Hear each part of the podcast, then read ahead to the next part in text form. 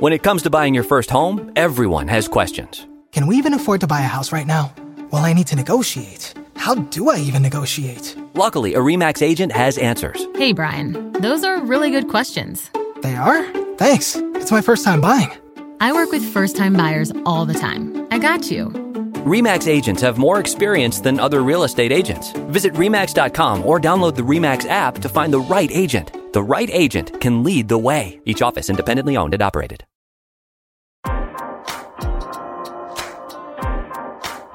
Hey, this is DeRay, and thanks for listening to the first episode of Pod Save the People.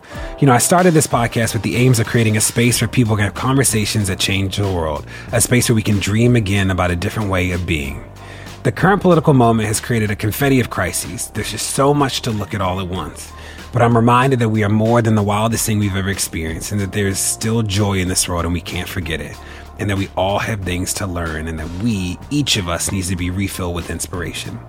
Pod Save the People is so named because I know that we will save ourselves, that there's no savior to wait for, that has been said over and over again, we are the ones we've been waiting for.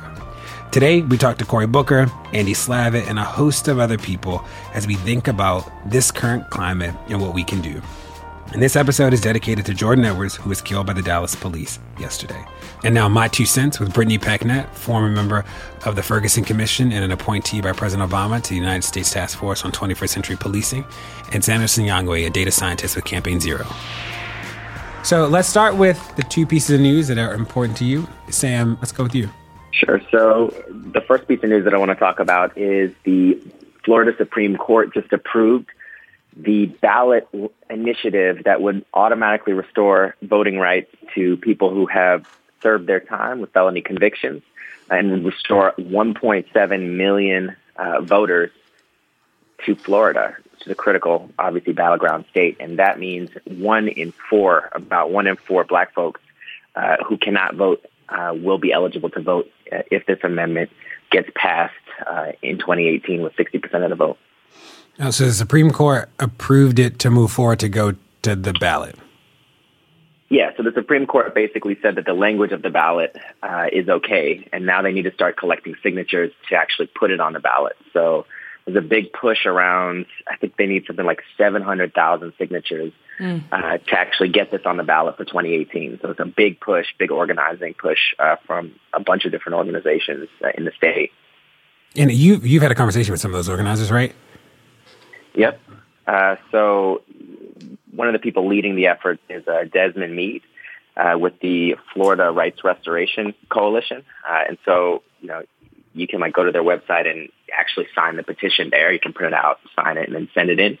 Um, but yeah, so uh, there's a huge effort going on there, and it's like I think under the radar when you think about yeah. you know the significance that this could have, uh, not only in you know next presidential election, but really for Democrats um, for the rest of you know our generation actually. Hey Sam, just so I'm clear, the initiative that is proposed to go on the ballot is that people will actually vote on whether or not to reinstore uh, those voting rights. Is that correct? Reinstate. Yes. Reinstore is not a word. Reinstate. you tried though. We will let that slide. Reinstate.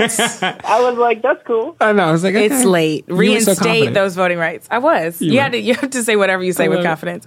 Um, to reinstate. That's what's actually going on the ballot. Yes. Got you. Got so after you finish listening, listeners, then we will make sure that you can find the information about how to participate in the ballot initiative at podsavethepeople.com. There's a more fascinating conversation here, though, about whether or not people's rights should be up for public opinion, right?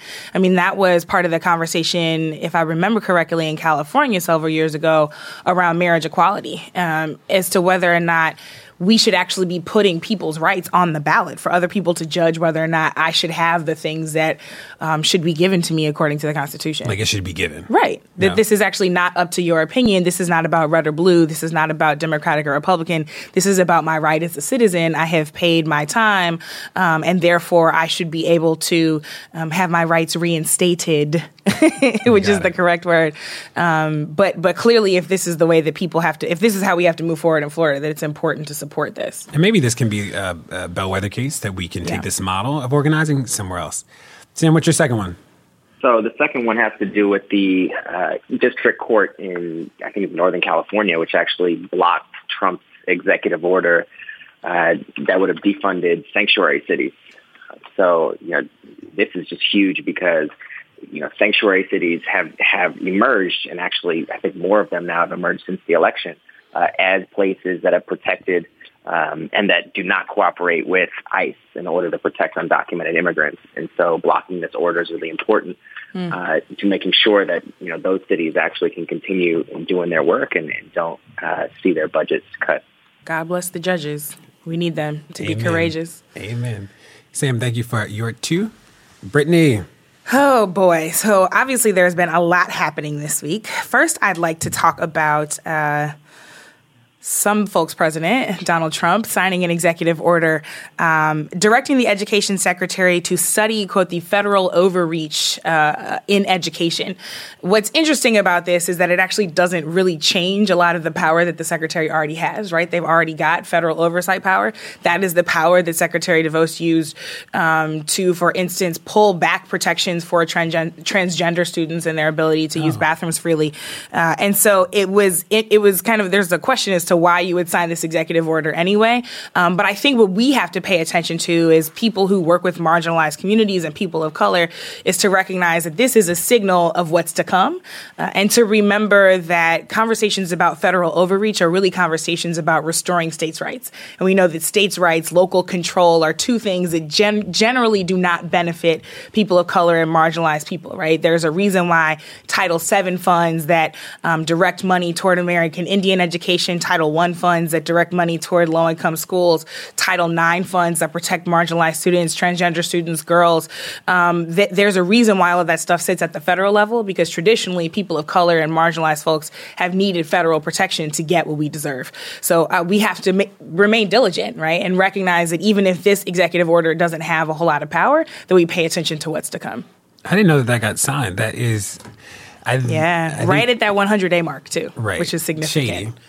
You're right too about this idea that like federal over- overreach is, is like a dog whistle for states' rights. Absolutely, and I think people miss that. People miss it all the time right? It sounds like um, it sounds like language that's not harmful but that's what politics is full of right? It's full of dog whistles. It's full of language that is supposed to f- help people think that we're working in their favor when in reality um, we're potentially doing things that really harm them.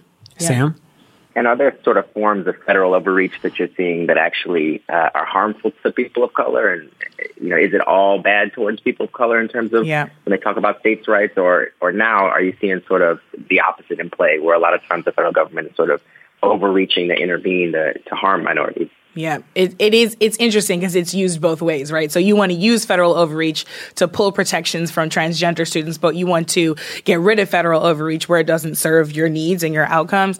Uh, that makes it all the more important, though, for us to be really involved in in what our state legislatures are doing, what our local um, city councils and mayors are doing, because all of this stuff is happening simultaneously, um, and we need to pay attention to it. It'll be interesting too to see what what uh, what happens with funding given this, mm-hmm. right? That like we know that local departments of education get so much money from the federal government. Yep. And if they use federal overreach to take money from school systems that are already mm-hmm. really struggling, this mm-hmm. could have dire impacts on uh, any urban school system. That's right. And to incentivize certain kinds of schools to be built, to um, create disincentives for other kinds of schools to be built. I mean, it's all um, about the power of the purse, right? And the carrot and the stick. Right. Yeah. Number My two. other piece of news um, is about Auntie Michelle. uh, you know, I couldn't come here and not talk about Black women at work. Um, oh. People are having lots. If you didn't of, know, Brittany is who made Black women at work trend. Well, it, it, was you know it's been a fascinating conversation, but one of the pieces that came up in that broader conversation is about our compensation and how much we are worth and our value um, in the market. Now, I'm not here to have a conversation about the evils or ills of capitalism, right? No we should talk about it. We should talk point. about it at some point. We'll bring it up. People in my mentions all day on neoliberalism. all day. We're gonna have a conversation about it. It's totally worth having a conversation about. Um, but in the context in which we live and work right now, which is a capitalist society, um, there's been these conversations about what Michelle Obama is pulling in for her speaker's fees. We know that people have been talking about Barack Obama pulling in about four hundred thousand per speech. Well, Michelle is pulling in about half that. Auntie Michelle is getting about two hundred thousand per speech, and the word word that was used to describe it uh, uh, earlier this week by Business Insider was stunning, right? There was a stunning amount. Um, and I thought about that, right? And the pathology of that. And what does it say that we find a black woman actually getting what her market value is, a stunning thing, versus something that should actually be normal? So I did a little bit of research. And in 2014, the person, believe it or not, who is the highest paid speaker on the speaker circuit is now your president, Donald Trump. Hmm. He was collecting 1.5 million dollars per speech. So we're Who essentially was him talk listen, like it was. I found it on ABC News, um, and he there were a couple of speeches uh, in 2013 and 2014 where he collected that amount. And so we're essentially talking about like chump change, right? When we're talking about 200k and 400k. And again, that's not to say we shouldn't have important conversations about capitalism and all those things. I also know a lot of folks coming out of the Obama White House are um, taking paid speeches so that they can do other things for free, right? And to make sure that when it comes to the people that they don't have to ask for for money. Um, and so I think that it's important to recognize the nuance in this conversation. And if we're really going to talk about it, we need to talk about what people are being paid. Period. Right? George W. Bush is making about two hundred thousand. Um, Hillary Clinton's making about two hundred thousand, but Donald Trump was raking in one point five million. So I do not want to hear the word "stunning" accompany the two hundred thousand that Michelle Obama is collecting That's ever real. again. That's real, Sam.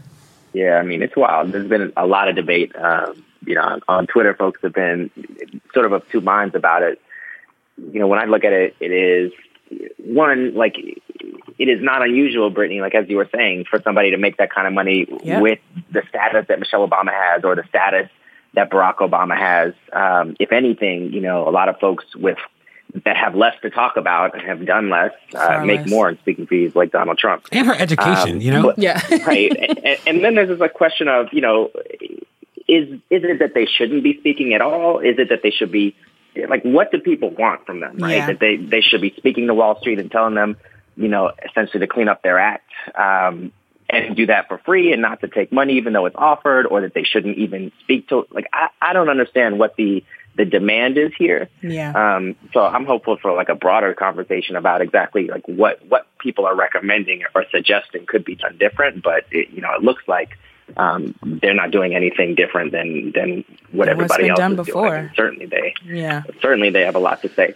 It does worry me that they continue to seem to be held to a different standard, right? I mean, we saw that happen for the last eight years when they were actually in the White House, and I don't know why any of us thought it would change after that, um, because it certainly hasn't. I do think, like Sam is saying, there is a broader conversation to be had about what our public officials broadly are expected to do once they leave public office, how we want, how we would like for them um, to do their work. But there's also the recognition that these folks are private citizens and that it is up to them to dictate um, how they want to make a contribution. And I think that beyond speeches, there is far more that we will see from the Obamas, and so I'm excited about that. There are, Brittany, you said something that that I keep playing back in my head. I don't think I've heard you say it like this before, but the idea of taking money now so you can do things for free later, mm-hmm. I think is like a real thing. No, it's very real. And it made me think too about like this push that is happening right now with some people to become martyrs, right? Yeah. That like it's like what and Sam to your point, what are people supposed to do, right? Like is it are you supposed to be a pauper so that you can say that you are yeah. like pure and committed to the work? Um, or are you supposed to be compensated for your work at a that's right a, in the context of a market that we live in in that way we are going to talk about capitalism and neoliberalism at some point for people who are listening and are probably sending me emails and brittany and sam powerpoint presentations okay i'll say my two so one is the donald trump interview where he says uh, that this is harder than he thought it would be. I thought it was going to be so much easier yeah, than my last job. You're like, what? uh, everybody in America thought this was hard, right? Like every you are the only person. I and found what a, privilege. I found a meme of NeNe Leakes looking like what, and that was the only one that could describe how I was feeling like, when I read that. What? The only one. Everybody in America thought this was a really hard job. you were like, who, it'll be fine. Who knew that? And so yeah, so we're gonna play uh, that clip of him uh, saying that so you can hear it. I loved my previous life. I loved my previous life. I had so many things going. I, I, I actually, this is more work than in my previous life. I thought it would be easier. I thought it was more of a, I'm a details oriented person. I think you would say that. But I do miss my old life. This, I like to work, so that's not a problem. But this is actually more work. But I was just shocked, like that that is even a thing. I, I want to be shocked, and yet I don't. Like I'm not shocked, right? Because we we've had these conversations the whole time leading up to this. It was like, does he really want this job, so or does he want the. W in his column? Like it just kind of felt like he wanted No, the win right. and not the gig. And I'm like, I'm kind of like, if you don't want the job, and a whole bunch of us don't want you to have the job, then like, can you just not have the job? Can we Yeah, just move on? Take everybody with you, though. Right, let's just- D- just we don't want Pence either. exit, like, right. Fire the whole cabinet. right? Have it just Fire everybody. Pence, and then resign. Be the last person to resign. and we just have a whole new election, Yeah. and we can just do Tell have Gorsuch a do-over. it was a mistake. We need an American do-over. Amer- we need an American like do-over. American do-over. Sam? Yeah, you said everything that needs to be said. Okay. We need an American do-over. Bottom line. Done. that should be the name of this episode. Right. The American, do-over. I like that. 100 days American do-over. Um, second That can thing. be the 2020 campaign theme. There it is. American Start do- again. Right. hey, hey, America, we didn't get it right the first time. Let's Start try again. Uh, Make America Great Again. Start again. That's good. Um, the second is ICE. So people don't know that in the 2009 House Appropriations Bill, there's a clause that requires ICE to detain a minimum of 34,000 people a day. Mm. It's why ICE detains so many people across the country, and ICE actually cannot, doesn't have the uh, facilities to detain that many people. So what they do that people don't know is that they actually rent out local jails and prisons. And in California, there's a bill to that is working to limit the funding for jails with uh, ICE. And that's interesting legislation to look at. It's stuff that we hope uh, can be replicated all across the country because what will be really powerful is if cities and towns uh, band together to make sure their mayors and city councilmen Yeah. don't uh, enter into these contracts, and it will effectively mean that ICE just can't detain as many people, which we think is a net benefit for uh, immigrants. Will we actually be sure that ICE won't detain as many people, or will they find even worse conditions for to detain people in? That's what I'm worried about. That's a Because good sometimes, question. you know, we often have. You know, I had this conversation a lot, right? Yeah. That we battle to tear certain things down, but we have to make sure that we're building things in its place that are better for people. And I worry that sometimes we're so focused on tearing particular things down that we're not thinking ahead and looking around the corner and saying, then where will people actually end up? So I agree with you that it's important to take this on, Yeah. but that means we have to be proactive about how we help folks redirect that. No, I think that's fair. Sam? Yeah, I mean, I think, you know, to your point, Brittany, they'll have to build up some other facilities, right? The problem is with ICE, you know, they're not actually getting the kind of funding that they, even, even to do the types of things that Trump wants them to do right now, let alone to do it without being able to use the facilities like local jails.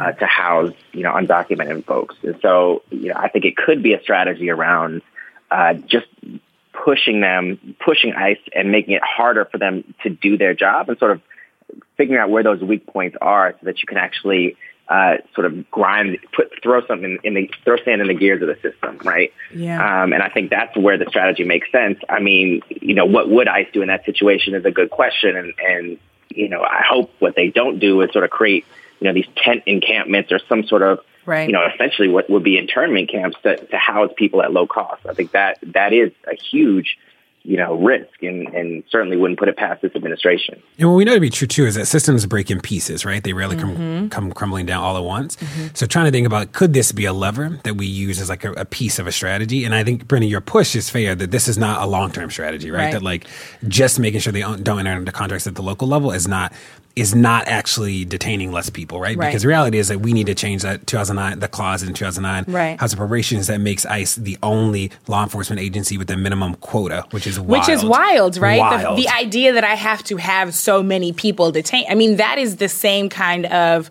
um, ideology that was at play in Ferguson, right? That like there are quotas and minimums that Right. folks have to satisfy in order to collect revenue off the backs of people. And it's a law at the federal level. It's not even like a, Eh, right, a this is so Ferguson exactly. Police Department problem. Exactly. So multiply Ferguson times hundred thousand, and you've got what we are dealing with in terms of this immigration policy or this minimum policy, this quota policy that you're talking about, and that to me is what is incredibly dangerous.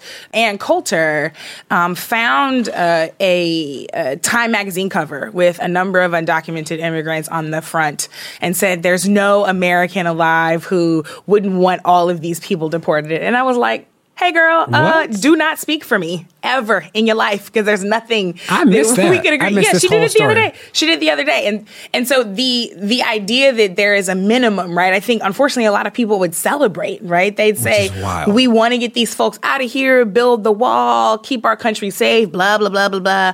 Um, all of these anti-immigrant sentiments um, that this kind of policy feeds into. Yeah.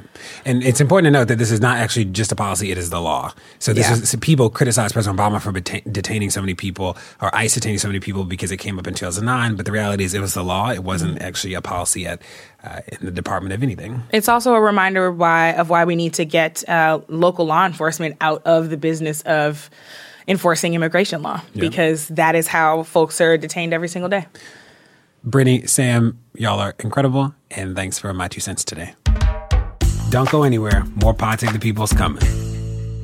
In the decades before the Civil War, slavery's grip on America tightened, but soon a diverse group of abolitionists, both black and white, began to construct a clandestine path to freedom for the enslaved.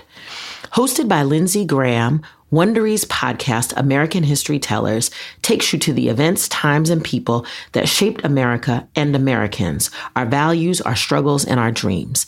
In the latest series, American History Tellers explores the Underground Railroad, a covert network of secret routes and safe houses operated by men and women committed to helping enslaved people escape bondage in the South. Fugitive slaves and anyone helping them face terrible violence and even death if caught.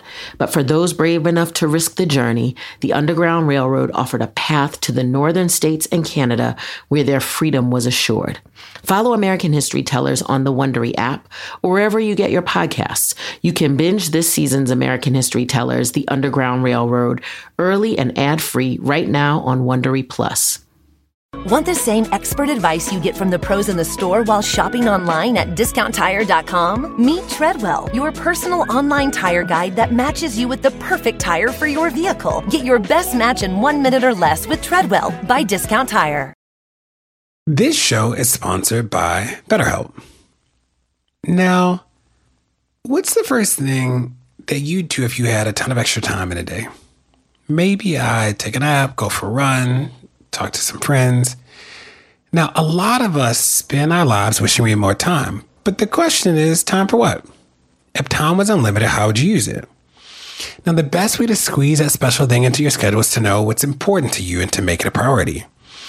Therapy can help you find what matters to you, help you process the world around you, help you think through the most important things, how you spend your time, where you spend your energy, especially your emotional energy. If you're thinking of starting therapy, give BetterHelp a try. It's entirely online, designed to be convenient, flexible, and suited to your schedule. Just fill out a brief questionnaire to get matched with a licensed therapist and switch therapists anytime for no additional charge. Learn to make time for what makes you happy with BetterHelp. Visit betterhelp.com slash people today to get 10% off your first month.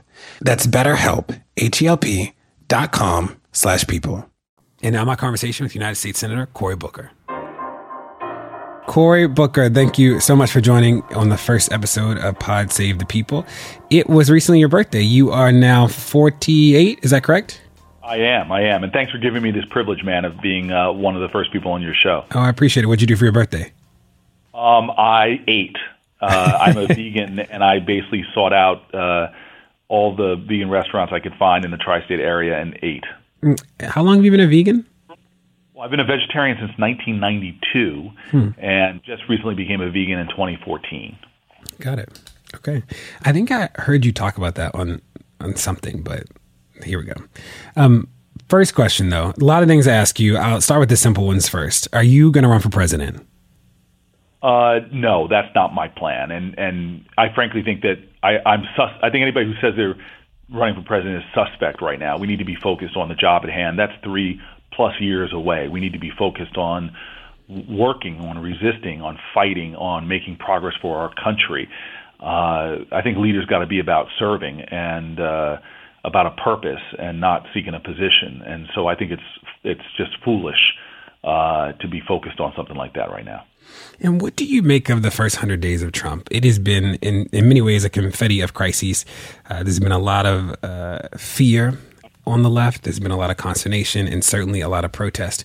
What is your uh, reflection on these 100 days? Well, I think that anyone who had hope uh, that he was somehow going to be elected and pivot to trying to find common ground, trying to unify this country, um, clearly that's not the case. And I, I, I look at things through the lens of, you know, the the state of New Jersey, frankly, but also look, I go home every uh, every week, uh, you know, and, and and during the recesses, I'm in Newark, New Jersey, and and I have a litmus test, like you know, is he making the lives of working people better? And and the truth of the matter is, this has been a presidency that has been an assault on the middle class, on working class, on folks who are struggling, uh, on everything from what he's doing environmentally uh, to making it harder for retirees to save for retirement, his assault on the health care of uh, tens of millions of Americans, but not just on the health care of individual Americans, his assaults on urban hospitals, on rural hospitals. Uh, this is a guy who has been, uh, what, from public education, frankly, uh, to what Jeff Sessions is doing in the Justice Department. Um, I, I don't see anything he's doing helping people that are struggling and fighting uh, to to make their for their American dream. And if anything, I see him favoring very powerful interests, uh, giving uh, advantage to uh, wealth and power um, in a way that completely belies what he said he was going to do in his campaign.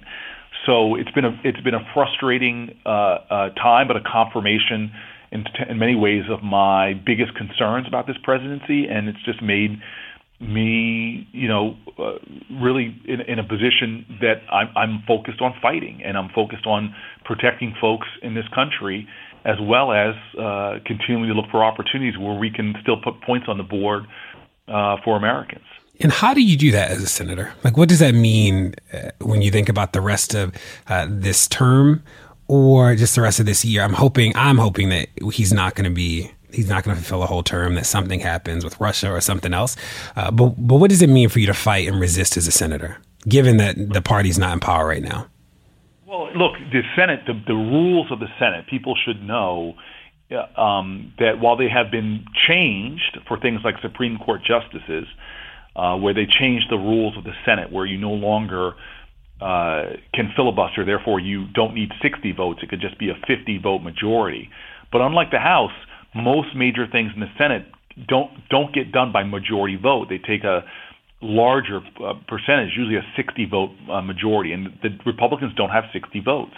And there's a few moderates that often will jump on our side uh, on issues, and so that gives each individual senator a lot of power to stop the Trump agenda.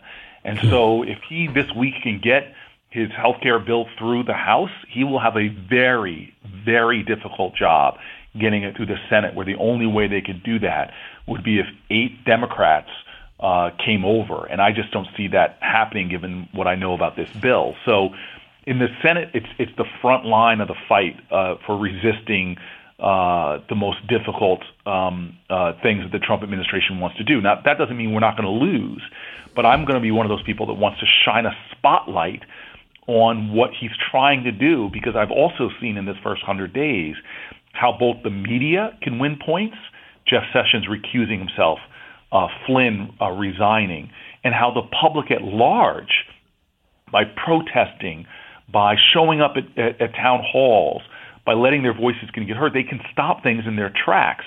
From the House uh, trying to remove the independent um, uh, ethics oversight, all the way to this recent healthcare legislation, which I chalk that stopping the first round, at least stopping in the House, mm-hmm. I chalk that up to individual Americans digging in and fighting a bill that would have done irreparable harm and damage to our economy, uh, to working class folks, uh, to, to, to low income folks, uh, to healthcare in America as we know it.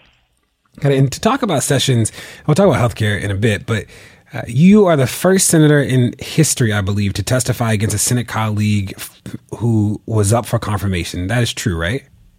That is that is true as I know it. Yes, true as I know it too. Now, uh, hundred days in, or not really hundred days for Sessions, but uh, this this checkpoint in, uh, do you stand by your uh, testimony that he was going to be a detriment to the safety and security of the country? Uh, have those fears been substantiated? Do you think that your actions were warranted? What's your reflection on Sessions, uh, given the time that he's been in office so far? Well, uh, almost exactly what I was saying was going to happen is happening right now. I mean, here you have states like North Carolina on voting rights, uh, where the where the federal judge says with surgical precision, I think that's the exact quote, they were designing a law to disenfranchise African Americans where the Justice Department used to be part of that case. You now have the Justice Department pulling out of voting rights effort, uh, uh, uh, efforts to, to, to secure voting rights. On police accountability at a time where you even have the director of the FBI talking about the persistence of implicit racial bias and the effect it has often in policing. What I saw as a mayor when I when I confronted the data of race and policing, thanks to the Justice Department, you now have Jeff Sessions criticizing those consent decrees and trying to pull back on them. When it comes to private prisons, I mean, this is a if if, if you saw what is happening to private prison stock going through the roof, increasing, it's because Jeff Sessions is now uh, in favor of reversing Obama era policies and expanding uh, uh, um, the usage of, of private prisons. So literally so many of the things I talked about about him being someone who was going to undermine civil rights and voting rights and police accountability uh, um, uh, and immigrants' rights. All of these things are coming to pass. Gay and lesbian, uh, uh bisexual, transgender rights. So this is a very problematic era. Uh, I think of the Justice Department being run by someone who told us before he was taking that position through the statements he made as a senator and before, what he stood for, how he was counter uh, to everything from the Matthew Shepard hate crime legislation to the Violence Against Women's Act. If you look at his Senate record, you knew exactly what he would be doing as a U.S. attorney. And now, in these early months, um, he's already changing policy. So I don't regret it one bit. It, it was a it was not an easy stance to take. It had consequences in terms of my my relationships with Republicans who are essential. Frankly, you've got to work across the aisle to get significant things done in this place. But I, I could not be silent when I heard what was happening and and and when I saw where I knew things would go. And the last thing I'll say is, it, it just so happened that when I testified, I was sitting next to John Lewis, who was a guy who literally bled for civil rights, literally had his head busted open for voting rights and and and to see what he went through and how he could not remain silent. Um, what I did was small compared to what that giant has been doing all his life, and for me, it it, it, it, it was a call to my conscience. I, I had to do what I did. Now you.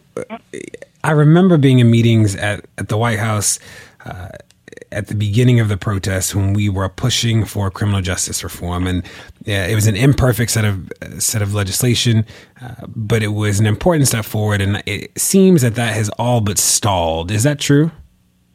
Um, you know, I've I've had conversations literally within the last uh, uh, week with officials in the White House, um, taking temperature and having conversations with my Republican colleagues you know, there's still going to be an effort, and and there is. I'm, well, I don't know about. I don't know if we'll have a partner in the White House, but I'm definitely going to try, and um, I'm I'm not going to presume that this White House won't do it. And I've heard some things. Uh, you know, Jared Kushner. You know, I know what his father's uh, um, advocacy. I mean, in fact, it was it was my first trip to Rikers Island was with uh, uh, Charlie Kushner, who, who, having been in prison himself, knew how messed up the system was, hmm. and and so I, I know there's there's hope, and and as long as there's hope, I'm gonna I'm gonna keep trying to expand that hope. We have a we have a criminal justice system that is so abhorrently against our values as a nation.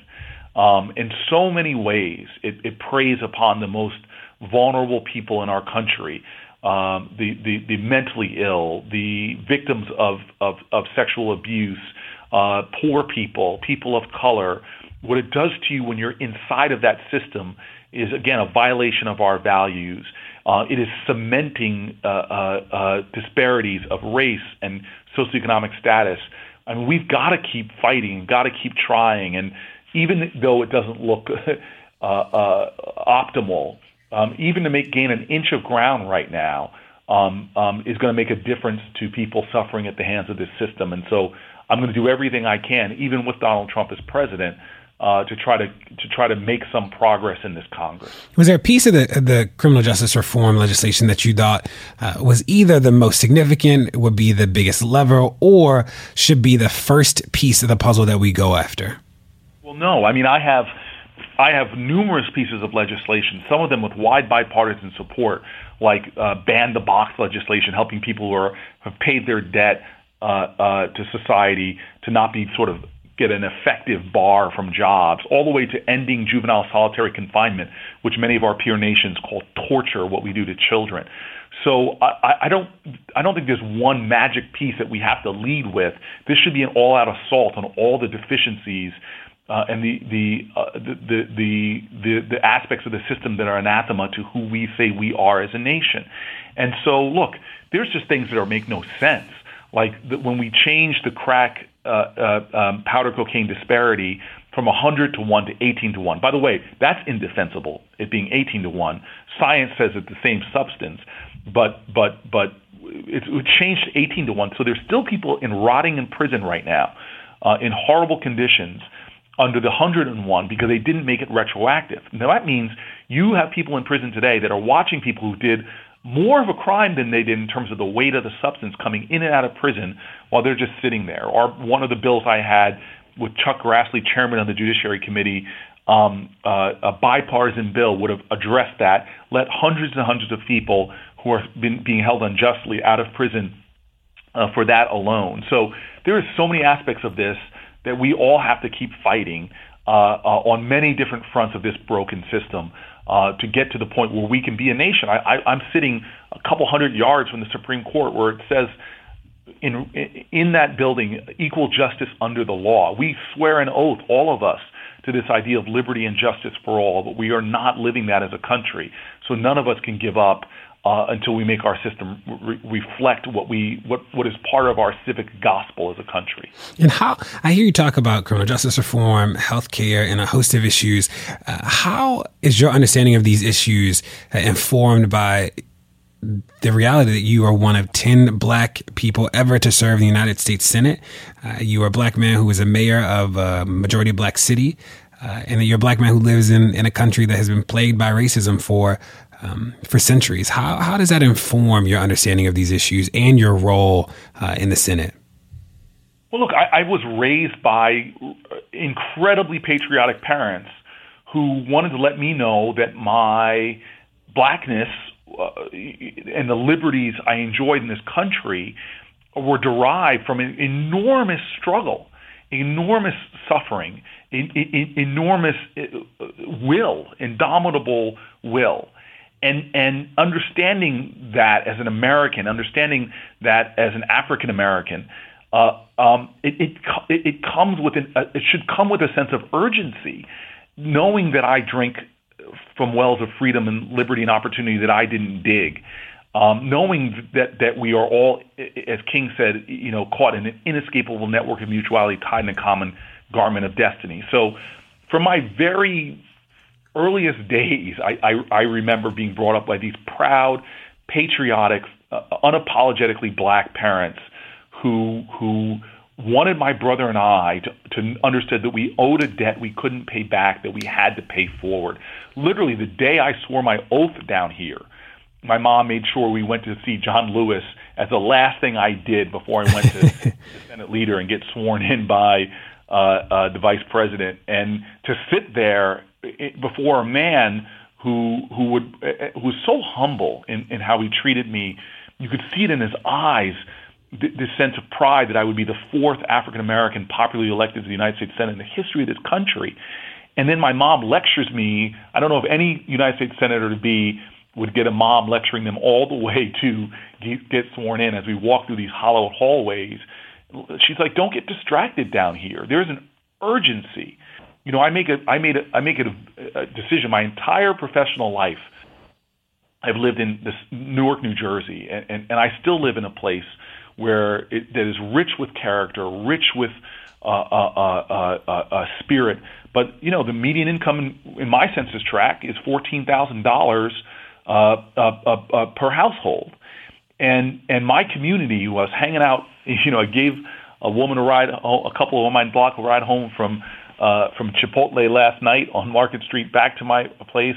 You know, these are folks who are good, hardworking people who who are still experiencing in America where we haven't lived up to our hopes and dreams for this country, and who remind me every single day that there is an urgent work to do.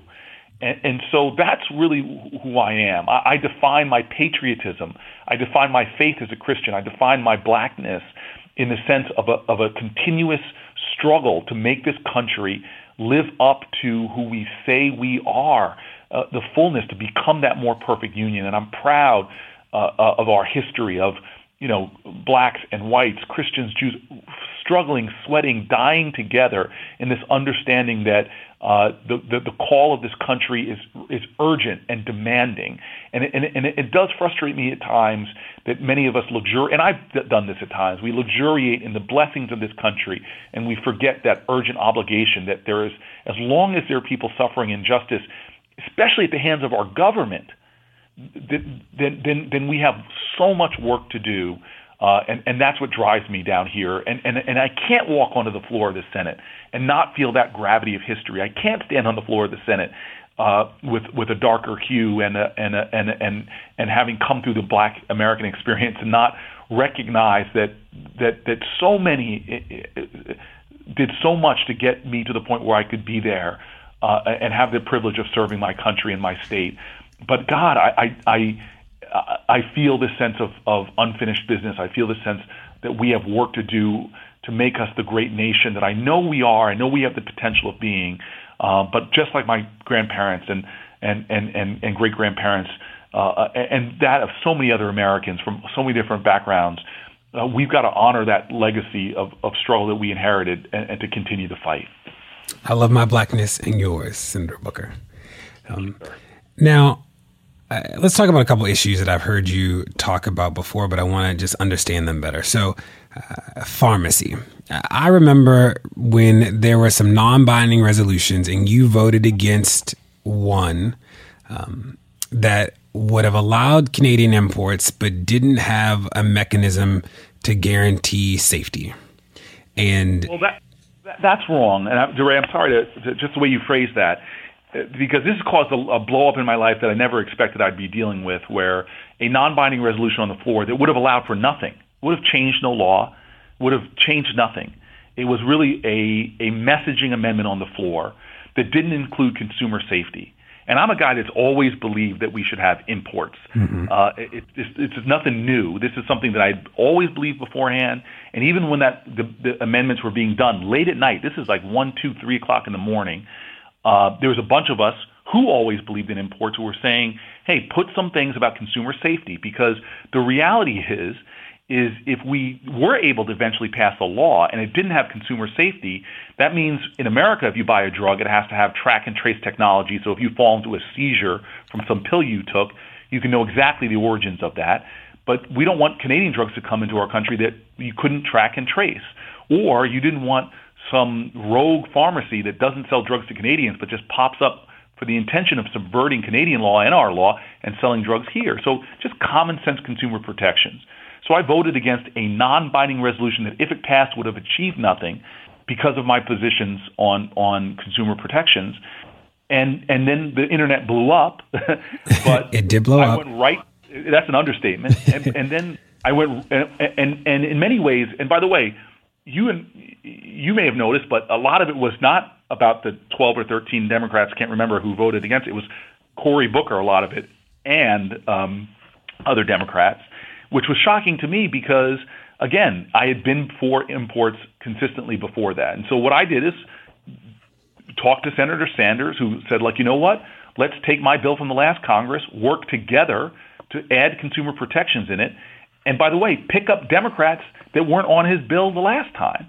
So now we have a strong bill, Senator Sanders and me and Senator Casey, uh, uh, to lower prescription drug costs. And then I joined with Senator uh, Franken uh, because when I go home to Newark, people are concerned about drug prices. It's ridiculous that I sat in a diner in, in, in right next to my city and listened to people who aren't taking their didn't take their mental health uh, uh, prescription drugs because they were worried about affording rent. That's a crazy situation in our country that people aren't staying healthy because of the outrageous cost of prescription drugs. So I joined with Senator Franken on his bill, which included language from, from, from my previous bill with Senator Sanders, to give a more comprehensive effort to lower prescription drug prices. So for me, again, you know, my entire life has been working in, uh, up until the last three and a half years, I've had the privilege of representing all of New Jersey. But I, I've been working in communities and neighborhoods, fighting battles, representing uh, uh, tenant organizations against slumlords, fighting uh, uh, in neighborhoods that many folks have, were maligning or afraid of, sitting in the trenches with great Americans, great community leaders, working on these issues against powerful interests, whether it was the mortgage lending uh, uh, companies that did horrible damage to our, our, our city. Uh, whatever the powerful interests are, moneyed interests, my focus has always been in the trenches, in the fights in Newark up to the last three years from my state. I'm down here working for Americans, working for New Jerseyans, but particularly I'm working for people who are still getting the raw end of the deal in America. And so this is an issue that really, uh, frankly, ticked me off that my position would get perverted uh, and I'd end up getting attacked for it as opposed to uh, the truth of the matter is, I was happy that a lot of bloggers, even progressive bloggers, looked at the substance of the bills that I've written and said, you know, this is a stronger bill uh, that has consumer protections, and and that's where I stand. And I'm sorry to go on about it, DeRay, longer than, than I probably should have. No, no, I'm happy you cleared it up. And and the the bill that you ultimately agreed on with uh, Sanders does include, like you noted, it does include the the protect the safety protections for imports. So it looks like in the end it worked out. I, I do think that you got beat up on the internet at the beginning, uh, and I and I I wanted to talk about it because um, I'm not sure people saw the full circle of that issue with regard to your stance. Now, I saw you tweet a video recently about uh, the immigration, the ICE quota. Yeah, I mean, look, the, the, the you know, again, this is uh, powerful private interests that I think are subverting what is best interest of our country. And private prisons, to me, I do not understand how we as a society can support, just philosophically, a, a putting a profit motive into the taking away the liberty of other human beings, the incarcerating of human beings as being a part of a profit motive. It, it, it's problematic to me. But then if you just want to look at objectively what's the best use of taxpayer dollars, private prisons on the whole have worse safety records than, than, than public prisons. But more than that, even protecting the officers that work in prisons, they have worse records, health records and the like. So when Trump came in and started hinting towards raising a quota. By, by, the way, the fact that we even have a quota for how many of these private prison beds should be filled is offensive to me. For those of you who are listening and don't know, there's a, a 2009 House Appropriations Bill quota in it for ICE has to detain a minimum of 34,000 people a day, and that is what Senator Booker is talking about. Right, and that's not letting policy or safety or or or or some kind of higher end fuel our immigration policy. This is letting the commitment to private institutions that you would fill these beds with human beings drive our ultimate immigration policy. And if not, the taxpayers pay a penalty for that. That to me is just un, it's unconscionable and unacceptable. Now, as we close, a couple of uh, a couple of questions to get us out. First, is there are a lot of people who don't believe in the government right now because in, in, their eyes the government has failed them in so many ways. They tried they went to the meetings they uh, they called their senator they petitioned the city council and it didn't work right? So people are withdrawing in some parts of the country. Now what do you say to those people who did try who did show up and the government still hasn't done right by them? Well I, look at our history. How many times just let's pick civil rights for a second how many times did people have to try and then fail on civil rights? In fact, they even passed legislation. We, we had 19, civil rights legislation in the 1950s that proved inadequate. And, and so those folks facing lynching, facing discrimination to the point where you just looking at people the wrong way, you have to flee town. And, and, and under those unconscionable conditions, talk about government oppression under those unconscionable conditions, they did not give up. They did not lose heart. They kept fighting, finding more creative ways to push forward. And so, us in our time, how can we, given the history of what it took to get workers' rights, what it took to get women's rights, the, the, the, li- the lives that were literally lost at the hands of government, We lost lives in all of those movements, but yet people still kept fighting, even though it meant them losing their livelihoods and their lives, seeing setbacks and and beat downs, but still kept getting up and pushing forward. So please don't give up. It, it, it's an affront to the history that we share. That this, that this, the progressive movement in this country has never given up and kept fighting no matter what the obstacles or what the odds. And and, and again, I, I hate keep, to keep take things all the way back to Newark. Uh, um, but I learned so much from my community. I always say I got my BA from Stanford, but my PhD in the streets of Newark. And what I love about my city is that, you know, folk gave up. People left. We lost half our population. People uh, uh, uh, uh demeaned and degraded uh, uh, Newark and used it as the butt of jokes. But but folks never gave up on that our city, kept fighting, kept pushing, and, and now we're starting to see First time in 60 years, our city's growing again. We're seeing our schools start to start to thrive. We're we're seeing opportunities start to expand because people just kept their hands on the plow. No matter what other people said, no matter what other people did, no matter how big the obstacles, it was their love that kept them going. Love of, the, uh, of of each other, love of your neighbor, love of your love of humanity, love of America. And so, please, you know, for the love of country, keep fighting. Now is more than ever when we need those people who are frustrated. We need those people who are are are getting discouraged. Those are the very people we need in this country that are going to make the difference. Because if we surrender the space, then we then we then we allow the very things we're fighting against to win, uh, to take deeper root. And so, please, please, we we've seen how progress is hard, hard. It's difficult. It takes sacrifice, but but yet we are still a nation that shows what King said so beautifully that the arc of the universe is long, but it bends towards justice. Now, I one of those people that tell you it doesn't bend automatically. We've got to be the benders. We've got to be the benders. So please keep keep being out there. Keep bending. And three piece of advice to people who want to run for office. So we've seen a huge spike in people who now understand uh, or, or, want to understand electoral politics as a site and a way to build power. You have run for office, you've won. You've run for office, you've lost. What are three pieces of advice or lessons that you'd offer uh, to people who are thinking about office? Look, we could do a, a whole podcast on just that, and and uh, I, this is something that I was afraid to do when I first ran, and I, I'm going to use that word. I had a lot of fear because I was a 20 something year old young guy. So I was living in the projects in a tough neighborhood in Newark, and and and a whole bunch of tenant leaders and folks uh, said to me, "We got to do something about this." It was crazy stuff that was going on back then in the late 90s that was just unacceptable, and I was afraid. I had a nice you know, I was a public interest lawyer representing people. I thought I had a nice career path all planned out for myself. So the three pieces of advice, and again, I, there's a lot more tactical stuff I'd like to talk to you about, but do it, do it, do it. And even if you lose, have confidence that you can change the conversation, that you can affect uh, uh, circumstances. And I'll end with just this idea. I wrote this quote in, in, the book I wrote because it's been so true for me. It's this definition of faith that, that says when you come to the end of all the light you know and you're about to step into the darkness of the unknown, the uncertain, uh, you're about to dive into something, uh, that faith is knowing one of two things will happen. Either you're going to find solid ground underneath you, or the universe will send you people who will teach you how to fly.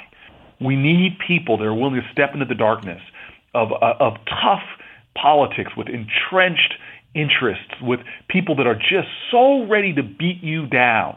Uh, I faced it. They're going to call you too young. Wait your turn. Uh, um, uh, you don't know nothing about nothing.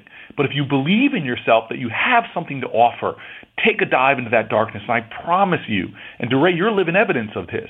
I promise you, you're going to find out solid ground underneath you, or the universe is going to use your energy and your momentum, and you're going to take off uh, uh, and help to lift others as well. So please, we need more good people uh, um, who have a, a, spirit for justice uh, uh, to, to get into the actual process of governance at the local level, at the county level, at the state level, at the federal level. Please run. Senator Booker, thank you for joining me on the first uh, episode of Pod Save the People. I'm excited for you to come back where we'll talk about education and a host of other issues. Again, thanks for coming. Thank you very much, DeRay. Bye bye. Hey, you're listening to Pod Save the People. Don't go anywhere, there's more to come. As a chef and a restaurant owner, I'm as meticulous about my cookware as I am about my ingredients. That's why I love Made in Cookware. Each pan they make isn't just designed to perform, it's crafted to last. As a mom, I love that I can trust Made In. It's made from the world's finest materials, so I can feel good about what I'm feeding my family. I'm Chef Brooke Williamson, and I use Made In cookware. With my busy life, I use Shipt same day delivery to keep up. When I need a jar of extra creamy peanut butter delivered, I know my personal shopper Amber will come through. And if it's not on the shelf, she asks them to check the back. Shipt, delight in every delivery. Learn more at shipt.com. Luxury is meant to be livable. Discover the new leather collection at Ashley with premium quality leather sofas, recliners, and more, all built to last. No matter how many spills, scuffs, or pet related mishaps come its way, the leather collection at Ashley is made with the durability you need for the whole family. Shop the new leather collection at Ashley and find chairs starting at $499.99 and sofas at $599.99. Ashley, for the love of home. And now to my interview with Andy Slavitt. But the beginning will be a brief word from Travon Free, former writer with The Daily Show and a current writer with Samantha Bee. Today at 9, I'm talking to Andy Slavitt, who used to be the head of Obamacare. And we're going to demystify, we're going to demystify healthcare. Woo! But today we were talking about uh, the John Dickerson interview Yeah. with Donald Trump, Yeah, who is a liar. very much. And John Dickerson probably was the best interviewer of a liar. I think that he didn't know. I mean, I think he knew a lot about healthcare actually, but I think it was interesting. Trump just kept coming back to like, he's like, Do, "Are you guaranteeing pre-existing conditions?" And Trump was like, "Obamacare failed." And you're like, "Well, that that actually wasn't the question." It's like, "Well, do you guarantee it?" He's like, "You know, it doesn't work. Obamacare." Well, the the thing about Trump is he's like the worst type of car sales used car salesman. He's the worst type of used car salesman, where it's like you don't need a new thing, but he's going to try to sell you a new thing and tell you it's better than the thing you already have. So like you show up with your Chevy and he's like, "I think you need this Lexus because your Chevy's shit," and you're like, "No, my Chevy's fine. Uh, it runs fine." He's like, "But your Chevy." Doesn't have good gas, and you're like, I came here with a full tank of gas. My Chevy works just fine, and uh, I forget the other part. You said something that uh-huh. was And really the funny. Lexus is like mythical in this situation. Yes, that's the thing. that's another thing. the Lexus So- is like actually rigged to Also, explosives. the Lexus will kill you. Right, right. Like, not only the Le- will the Lexus kill you, it'll kill you and 24 million other people when you drive it. Yes, no airbags No. and immediate implosion. The seats are made of spikes. so when you get into this Lexus, it's it's going to kill you. But no matter how much you tell him that, yeah, my Chevy has a few dings and it's got it's got good mileage on it, but it gets me where I need to go and it's still reliable. And yeah, it could be better. This guy's going to tell you, but it's not this Lexus. And even though I can't guarantee you that this Lexus won't kill you, I still think you should drive it. So joining me today is a conversation about uh, healthcare with Andy Slavitt, who is best known for running Obamacare for the last three years. He spent 20 years in the healthcare industry in the private sector, started a healthcare company, and is probably most widely known, if not by name, but by his deed, because he was the turnaround king of healthcare.gov when it crashed. He helped bring it back together. His official title was the acting administrator of the Centers for Medicaid and Medicare Services. Andy, thanks for joining me today. Great to be here, DeRay. So, love to just start out with the basics. Medicare and Medicaid, can you define them? Sure. Medicaid is the largest healthcare program in the world. Uh, it takes care of about 70 million people in the U.S. And what's what it's most known for is being a program that's there for people who are both in the whether they're low income or in the later years of life. Uh, today, Medicaid is such an important part of the fabric of our country. Half of the kids in the U.S. are born to the Medicaid are paid for by the Medicaid program, and half of the seniors who are in long-term care are paid for by Medicaid. So it's an incredibly important program. Half of the half of the kids born in the country are paid for by Medicaid. That's right. And the millions and millions of people that live on disabilities every year, if you wonder how they get their health care paid for, which is which is incredibly intensive, also paid for by the Medicaid program. So an incredibly important program, uh, by far the largest line item of, of any state, and a really really successful program. So Medicaid is a federal program. It's funded by the federal government, but administered by the states. Is that right? Yep, the federal government provides a match somewhere in the 60 to 70 percent of the funds, and the state comes up with the with the with the rest. And the state has to. It's not a choice. That's right. And how old is Medicaid? Medicaid and Medicare were both passed in 1965 by Lyndon Johnson. So we're bo- they're both 51, 52 years old. Got it. Okay. And now Medicare. Sorry, you I cut you off just No to problem. get back on Med- track. Medicare is really the program that we all pay into that takes care of our health care needs once we turn 65. Uh, Medicare is arguably one of the most successful uh, social programs in our country. It's got near 90% um, satisfaction rate, which I don't know anything that has that level of satisfaction rate. and Medicare is responsible, really responsible for transforming what it's like to be old in this country. Before Medicare, one in three seniors lived in poverty. And after Medicare, today that number is far less than one in ten. And uh, what does people living in poverty have to do with Medicare? Well, when you get old, you get sick. And it used to be before Medicare that when you got sick, you had to have some sort of private insurance or you had to rely on family to pay for your medical care. And medical care is so expensive that it's actually uh, historically before the ACA the leading cause of personal bankruptcy. So when people have a program like Medicare, like Medicaid, or like the ACA, it really provides a lot more financial security in their lives, and it prevents the major shocks, a major medical bill, from really upending their lives. Now, can we talk about access for a second, either, both to Medicaid and Medicare? Is how does it? What's the breakdown with regard to race? I think there's this idea, right, that people of color are the disproportionate majority of people accessing federal benefits in general. But I'd love to know from an expert what is the truth. Sure. Yeah, I think you're actually, you're absolutely right. That is people's perception. Turns out 41% of people on Medicaid are white, and that varies pretty dramatically by states. Uh, with many states, 70, 80%. In fact, in West Virginia, 89% of the recipients of Medicaid uh, are white. So I think people tend to associate it with a program for racial minorities, but in fact, it's it actually follows very closely to uh, the patterns in our country. So let me paraphrase back. So Medicaid is for it's for people in poverty, Low income people, kids, seniors, low income, people with disabilities. Yep. low income, seniors, kids in the disability community. Medicare, everybody's eligible for it when they turn 65.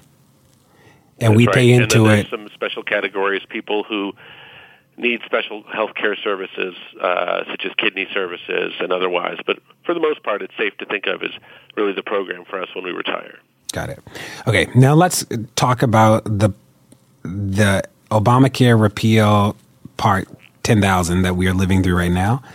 Um, can you talk through what is the GOP plan for repeal? I think even calling it a plan might be a stretch, but what is your understanding of what the impact of Trump Care would do if it passed? Sure. I, I think the I think the main things we ought to look at is how many people does it cover? Uh, what does it do to the affordability of coverage? And what does it do to the actual coverage? Because you know the ACA, which which nobody thinks is perfect, did do a lot of things. It covered 20 million new people. Uh, it reduced um, the cost of care so that 70% of people can now buy insurance for less than $100 a month. Uh, it and it sort of dramatically uh, changed the security people have because they can no longer be excluded for pre-existing conditions. They can't be charged more, and uh, there's no caps or gotchas or things. Those are all outlawed. The new plan, the Republican plan, has has a couple of features. One is it it reduces the number of people covered um, by about 24 million people. Secondly, uh, it raises premiums uh, by about 15 to 20 percent, increases deductibles by even more than that, uh, and uh, it it guts a lot of the protections that we talked about. It, it guts the national protection for pre-existing conditions uh, and other standards. Uh, so you might ask yourself, okay, well, well, why does it do that? Why is it reducing care for people? And you know, in a nutshell, um, what it what it does is it really it really uses a tax vehicle, and it takes about uh, 800 billion dollars away from the Medicaid program, and about 400 billion dollars away from tax credits in the exchanges, and it and it cuts a very large tax cut for millionaires and corporations like pharmaceutical companies and insurance companies. So there's been a lot of press coverage around the pre-existing condition clause, and, and correct me if I'm wrong, is that what the ACA did is that it made pre-existing conditions uh, covered as a part of healthcare, mandated it. Is that correct? That's right. It's no longer legal for you to even be asked what your medical history is. If you want insurance, you can have it regardless of your health status. That's because of the ACA. Got it. And what the latest version that we've seen of the Trump Care is that it would now n- remove the federal protection and make that uh, up to the states. Is that correct? That's right. So a little bit of the history is um, in order for Congress to get the most conservative Freedom Caucus members on board, uh, the Freedom Caucus really wanted a couple of important changes. One was they no longer wanted insurance to have to cover the basic essential services. And the second thing they wanted is they wanted uh, there to be able to be people to be charged more if they were sicker. And the way they ended up doing that was they ended up saying that if states sent a waiver request into the federal government, that they could they could do that, and the, the state the federal government really doesn't have any or much ability to turn them down. So in effect, it's what I like to call a high five and a wink. They can say, "Hey, we haven't taken away the pre-existing condition protections or the essential benefit protections," but of course, as soon as a state says that's what they want to do, insurance companies uh, will be able to get rid of those rules. And one further thing, I think you may have heard Trump talk about the fact that he wants insurance sold across state lines. People have heard him say that. The implication of that would be that if any one state makes that change, any one state, that that effectively changes it for all 50 states. Can you give me an example? Sure. So, um, if uh, if uh, if the state of uh, Missouri says they're going to um, allow insurance companies in Missouri to not cover hospital care, not cover cancer treatment, not cover autism, and to be able to charge people significantly more money.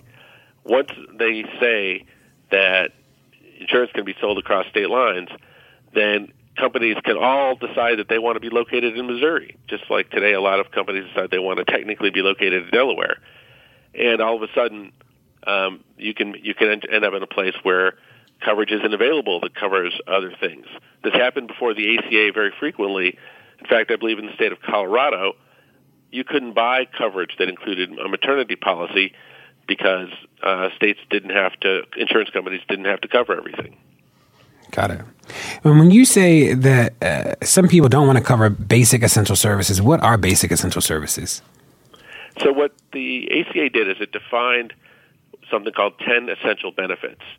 Uh, and those benefits are really the essential things, the common sense you think of, things you think of. Doctor visits, hospital visits, prescription drugs, mental health, surgeries, outpatient surgeries, things like that. There's nothing, there's nothing exotic in there. And the reason they ACA did that was so that it would be very easy to compare a policy. And if someone was selling you a policy on an exchange, you knew what was in it. You didn't have to read the fine print you wouldn't end up with people going to the doctor or getting admitted to the hospital only to find out later that the insurance company wasn't wasn't covering those things. It's an immensely popular part of the ACA because it started to make insurance a little bit more like a commodity. Uh, so getting rid of that, I think, would be quite a step backwards. And I've heard or I've read about pools, and I've read about them in two ways. One is this idea, uh, some transitioning to high risk pools. I've heard Trump talk about pools for pre existing conditions. What is a pool? Like, what's a pool in the context of healthcare? If I if I explain it to you, will you promise to explain it to Trump? yeah, because that last interview with John Dickerson, it seemed like he was confused as well. So uh, please, can you explain it to me, the American people, and the guy who is currently the president? Yeah, exactly.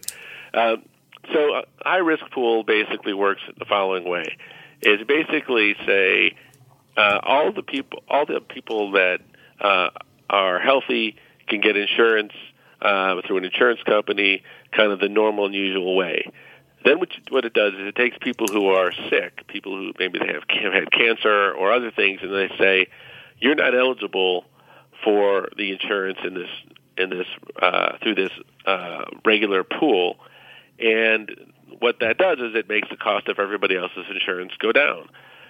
But what it does in return is it says, okay, well, how do you help these people get insurance?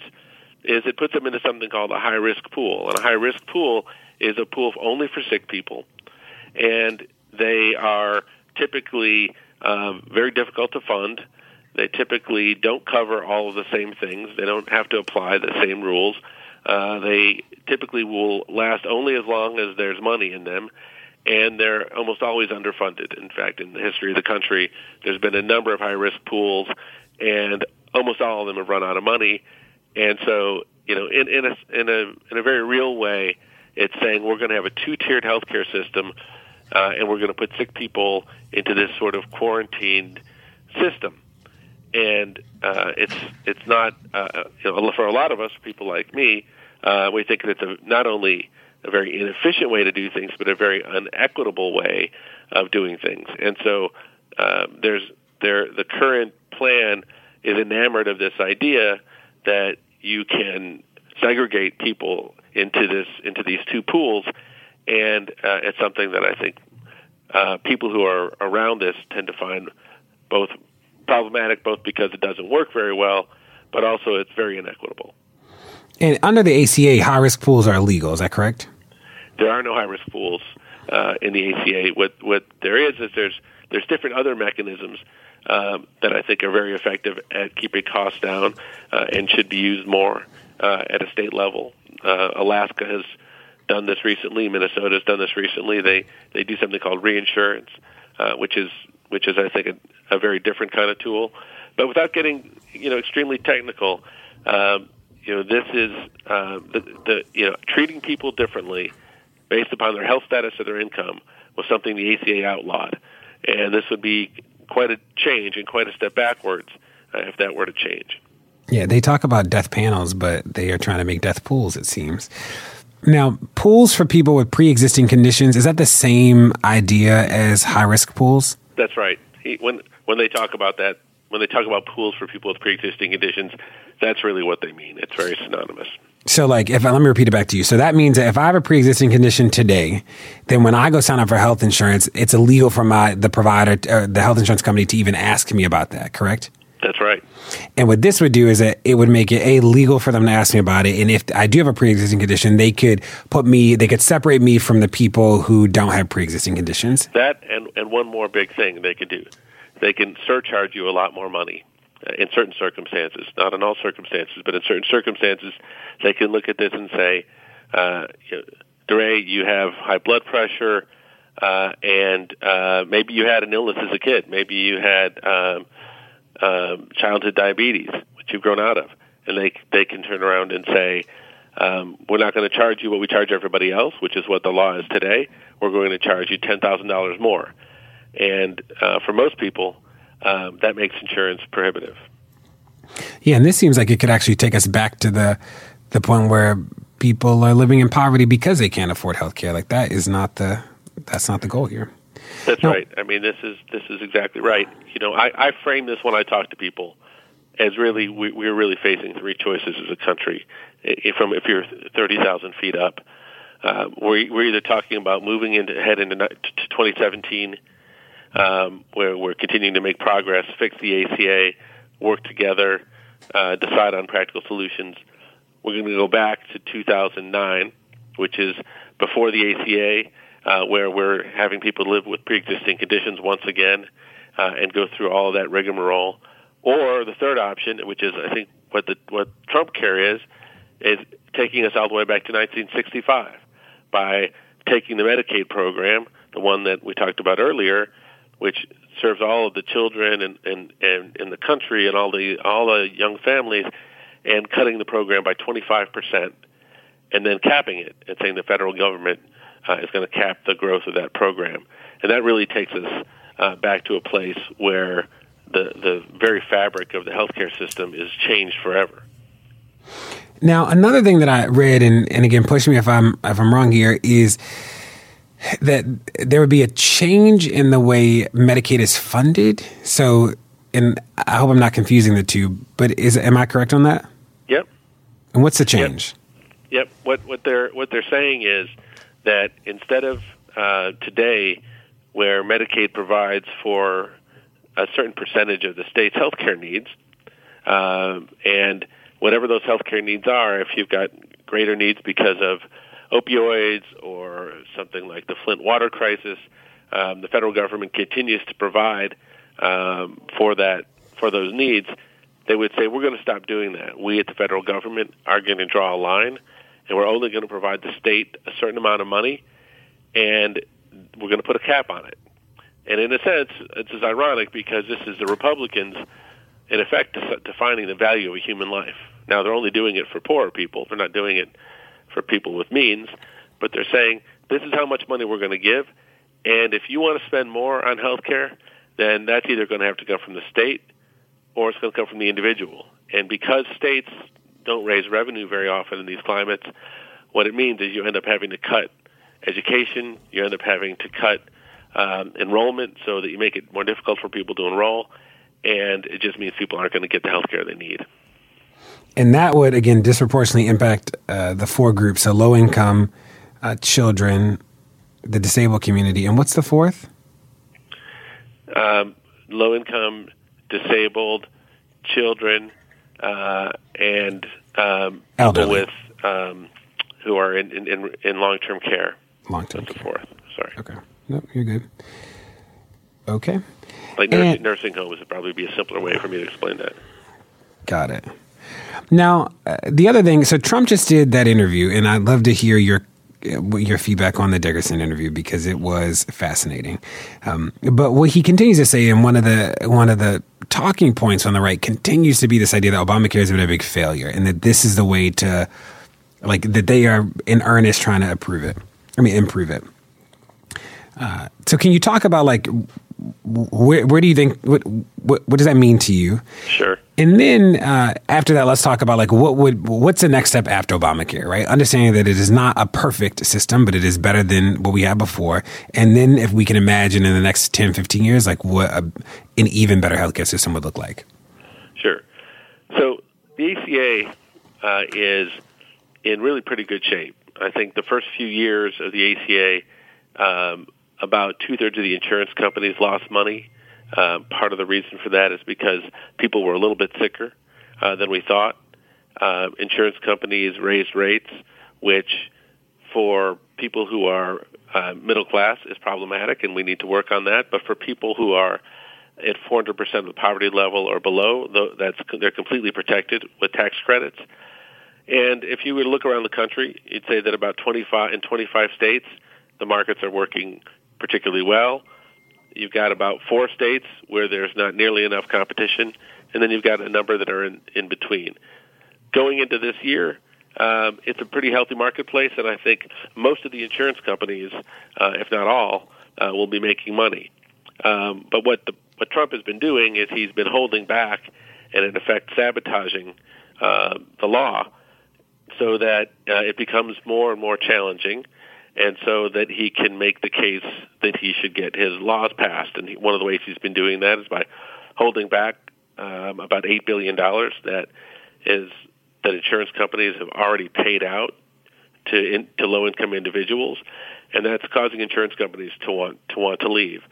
So uh, it's it's both a not true that the that the um, exchanges aren't doing well. The exchanges are doing fine, uh, and b uh, the challenges that are coming to the exchanges are coming directly because Trump and the administration uh, are are really um, doing things to purposely hurt the ACA.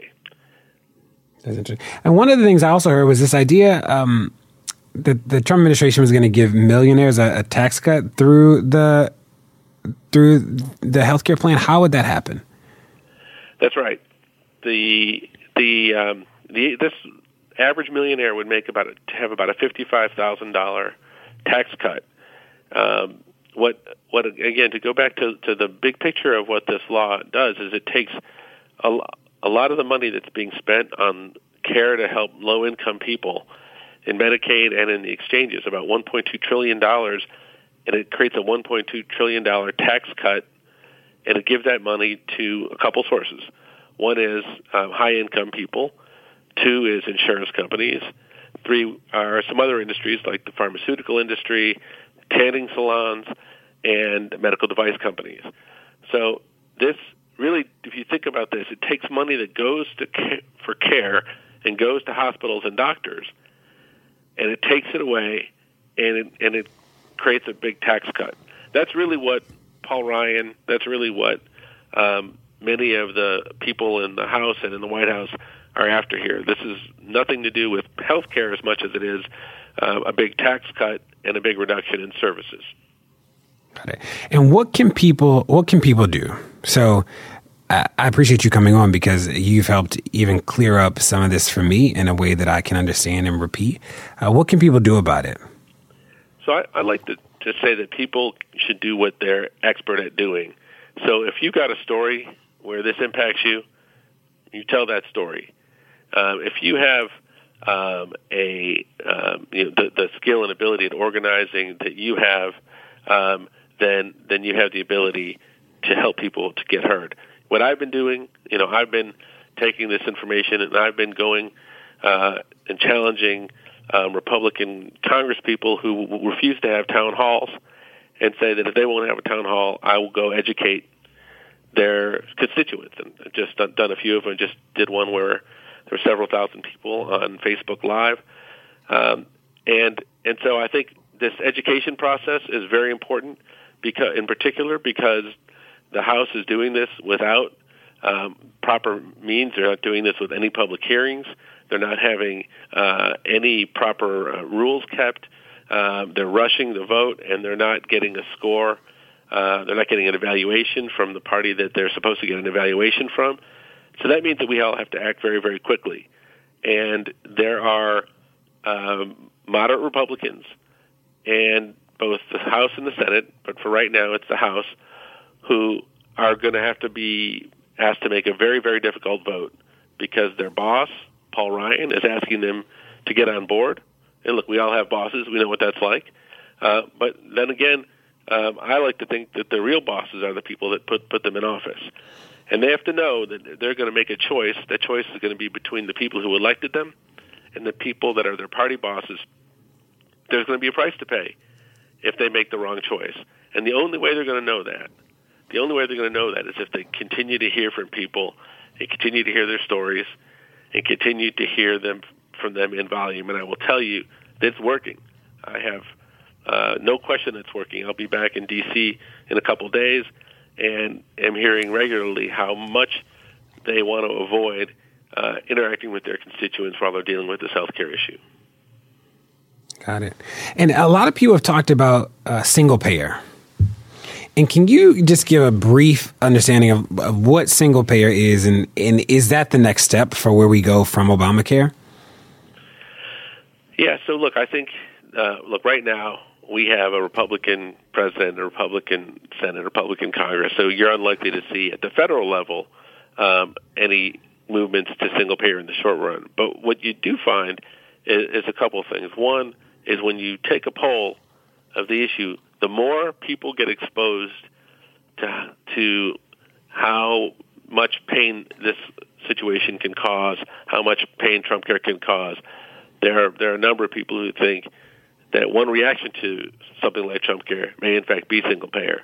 The second point I'll make is I actually think a lot of this, as a practical matter, will happen at the state level. So right now, the state of California has a bill that's in front of uh, the House where they're considering uh, a single payer bill in California.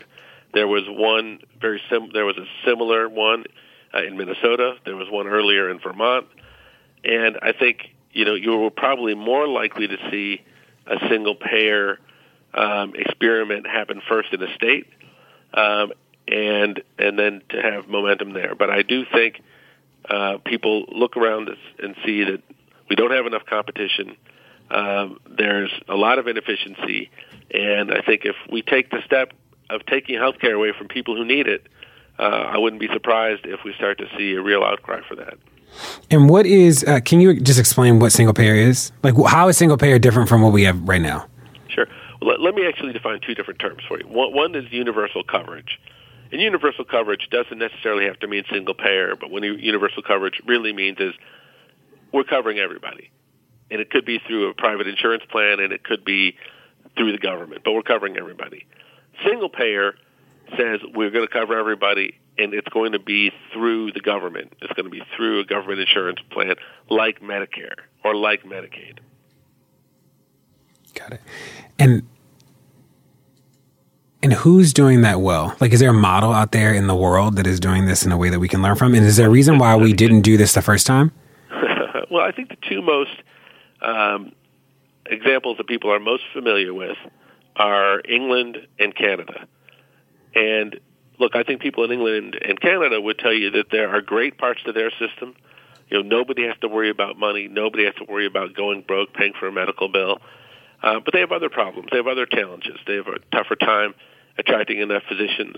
Uh, sometimes people have to wait to get important health care services done. So, you know, there's no silver bullets. And, you know, in fact, there are probably hybrid approaches that take a little bit of the best of both worlds. I think there's countries like Sweden um, and Germany uh, that have hybrid systems that are that are considered to be very good systems. Got it. Okay. Well, last question. Last two questions. One is, what's a piece of advice you have gotten in your career or your life that you that still resonates with you? That's the first one. Uh, my best piece of advice I've gotten is always contribute uh, more than you cost in whatever you do. And I got that advice actually from my dad, and it was whether, and I think that applies to my marriage, to my relationship with my kids, to my relationship with my friends to every job I've ever had, but but most importantly also to what I give to society. Um, if I can contribute more, got to always work hard to contribute more than uh, than I'm costing whatever whoever I'm uh, I'm dealing with or who has to deal with me. Got it. And the, the, I like that. I like that a lot. And the last question is, um, you know, you have been a senior leader in the government and you've led in healthcare for uh, almost more than half my life, or you have led more than half my life. So I'd love to know, like, what's a, a leadership, uh, a piece of advice about leadership that you'd offer to uh, young people coming into their own as leaders, established leaders who are looking to refine their skills? Like, what's a, a piece of advice you have based on your experiences? It's a great question. You know, I think um, what I, in a real practical way to think about it, is, you know, if you if you can try to be somebody's uh, the best boss somebody has ever had. You know, you want to be that person that 20 years later they still say, "Gosh, I remember the time I spent working for DeRay or around him or what have you." Um, and you've you, you know, in order to have that kind of impact, you know, that generally means you're going to take somebody and stretch them and make them do things that they're uncomfortable with but with a safety net. They may not always know that safety net's there, but what I always try to do is find people's sweet spot and then push them 10% harder. And and it's in that process of trying to figure out how they can get can go 10% further than they would otherwise go that they learn a lot and they learn that maybe they can go 20% further. Uh, but they can always go further than they think. And I think you if you keep people uh, working at least as as um, up to their potential, so they can contribute their gifts, so they can feel valued, and then you say, um, find a way, and you to challenge them to give ten percent more. You know, two years, three years, four years later, um, they're just different people with different careers and different capabilities. Got it. So, Andy, I heard too that there was something about members of Congress having a different type of health care under Trump care than other people. Is that right? Uh, yeah, well, there was a there was a moment there, DeRay, when we had we had Congress that almost got away with passing this bill uh, and uh, excluding themselves and their staffs. Oh, and but they got caught, so that got taken out. Well, it's going to get it's going to get taken out because um, so, some reporters did some very good work, and they found the section that was referenced. It was cute. It didn't say Congress doesn't have to do this. It said and this shall apply to everybody except in 105 section D, whatever, on page 1000, whatever. Well, someone went and looked it up and it said, well, it's Congress and their staff. So, very interesting. From there, nobody would admit how it happened. They, and two different explanations came out, and from two different places, and both of the committees that could have drafted it blamed the other one. And so no one's willing to own it, but I think they quickly realized they had a PR problem, and they quickly drafted some language which said, "Okay, we're gonna, um, you know, we're gonna we're gonna add this back. It was just an error." And it would have allowed essentially Congress to keep Obamacare, and everybody else gets the really crappy Trump well, care. Not, not exactly. What it would have allowed is the the changes that were going on with pre-existing conditions and uh, essential benefits that are the, the ones that would really be the most painful uh, to exclude Congress from those. Andy, another thing is, I thought that the ACA included what I what I've been calling instant enrollment for Medicaid. Can you explain that? Yeah. So it used to be before the ACA that going to apply for Medicaid was like going to meet with some enrollment counselor. You had to do it face to face. You filled out all these forms. They asked you all these personal questions. You waited for months, and then you found out if you qualified. And by then, by the way, your employment status may have changed, and so you may not even have gotten Medicaid anymore. So it was it really discouraged people uh, from enrolling. One of the really cool things the ACA did was actually something that's very undiscovered. So kudos to you for figuring this out. But they they create, created an automated enrollment and a requirement that online instantly you could apply for and find out about uh, your Medicaid enrollment, and that that in and of itself increased enrollment and decreased the uninsured rate because there were so many people that were eligible, but the system just wasn't working for them. Uh, there's been uh, there's been cases. Uh, we've had uh, I think a fairly infamous, not very well known case where um, certain governors, you, you know, Governor Jindal, the old governor from Louisiana comes to mind, where they would part of the strategy was to make it difficult to enroll in Medicaid, and um, so people who were qualified just weren't getting their benefits, and that's one of the things that Obama's team really helped uh, straighten out. Got it. And that's important for issues of access, right? I can imagine that uh, people who are low income, uh, racial, m- people from underrepresented groups are probably uh, the people who aren't being enrolled. And now, yeah, think about it. You live in Camden or you live in the Bayou. Uh, and you know your access is not so great. Your trust of government's not so great. Uh, you know you got to go in multiple times. It's not so. It's it, you know, it felt and it you know it feels demeaning. I mean, I think it. I think there's something to make create an automated experience that makes it feel like everybody else, get a card like everybody else, see doctors like everybody else, and that's way healthcare should work. If you believe in some measure of equality. Awesome. Andy, thanks so much for coming. I hope that you uh, remain a loyal friend of the pod and that we'll see you as this conversation about Obamacare and Trump care continue. Well, thank you here whenever you need me, and great luck with the pod. I'll be excited to listen to all your episodes. Awesome. Wait, before you go, tell people how they can find you on Twitter. You can find me on Twitter at, at A Slavitt, A S L A V I T T. He's a great follow. Thanks, Andy. Thank you.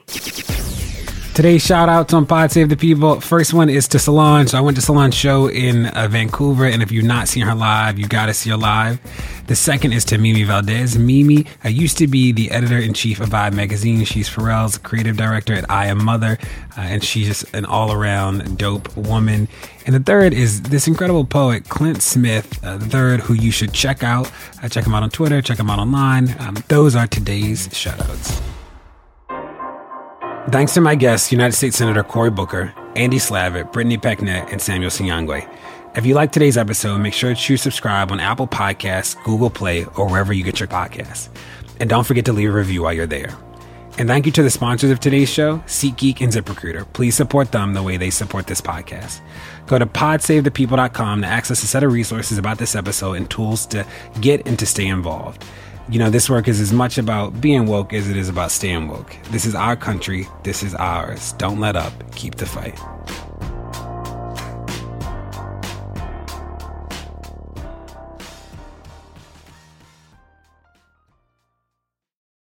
Luxury is meant to be livable. Discover the new leather collection at Ashley with premium quality leather sofas, recliners, and more, all built to last. No matter how many spills, scuffs, or pet related mishaps come its way, the leather collection at Ashley is made with the durability you need for the whole family. Shop the new leather collection at Ashley and find chairs starting at $499.99 and sofas at $599.99.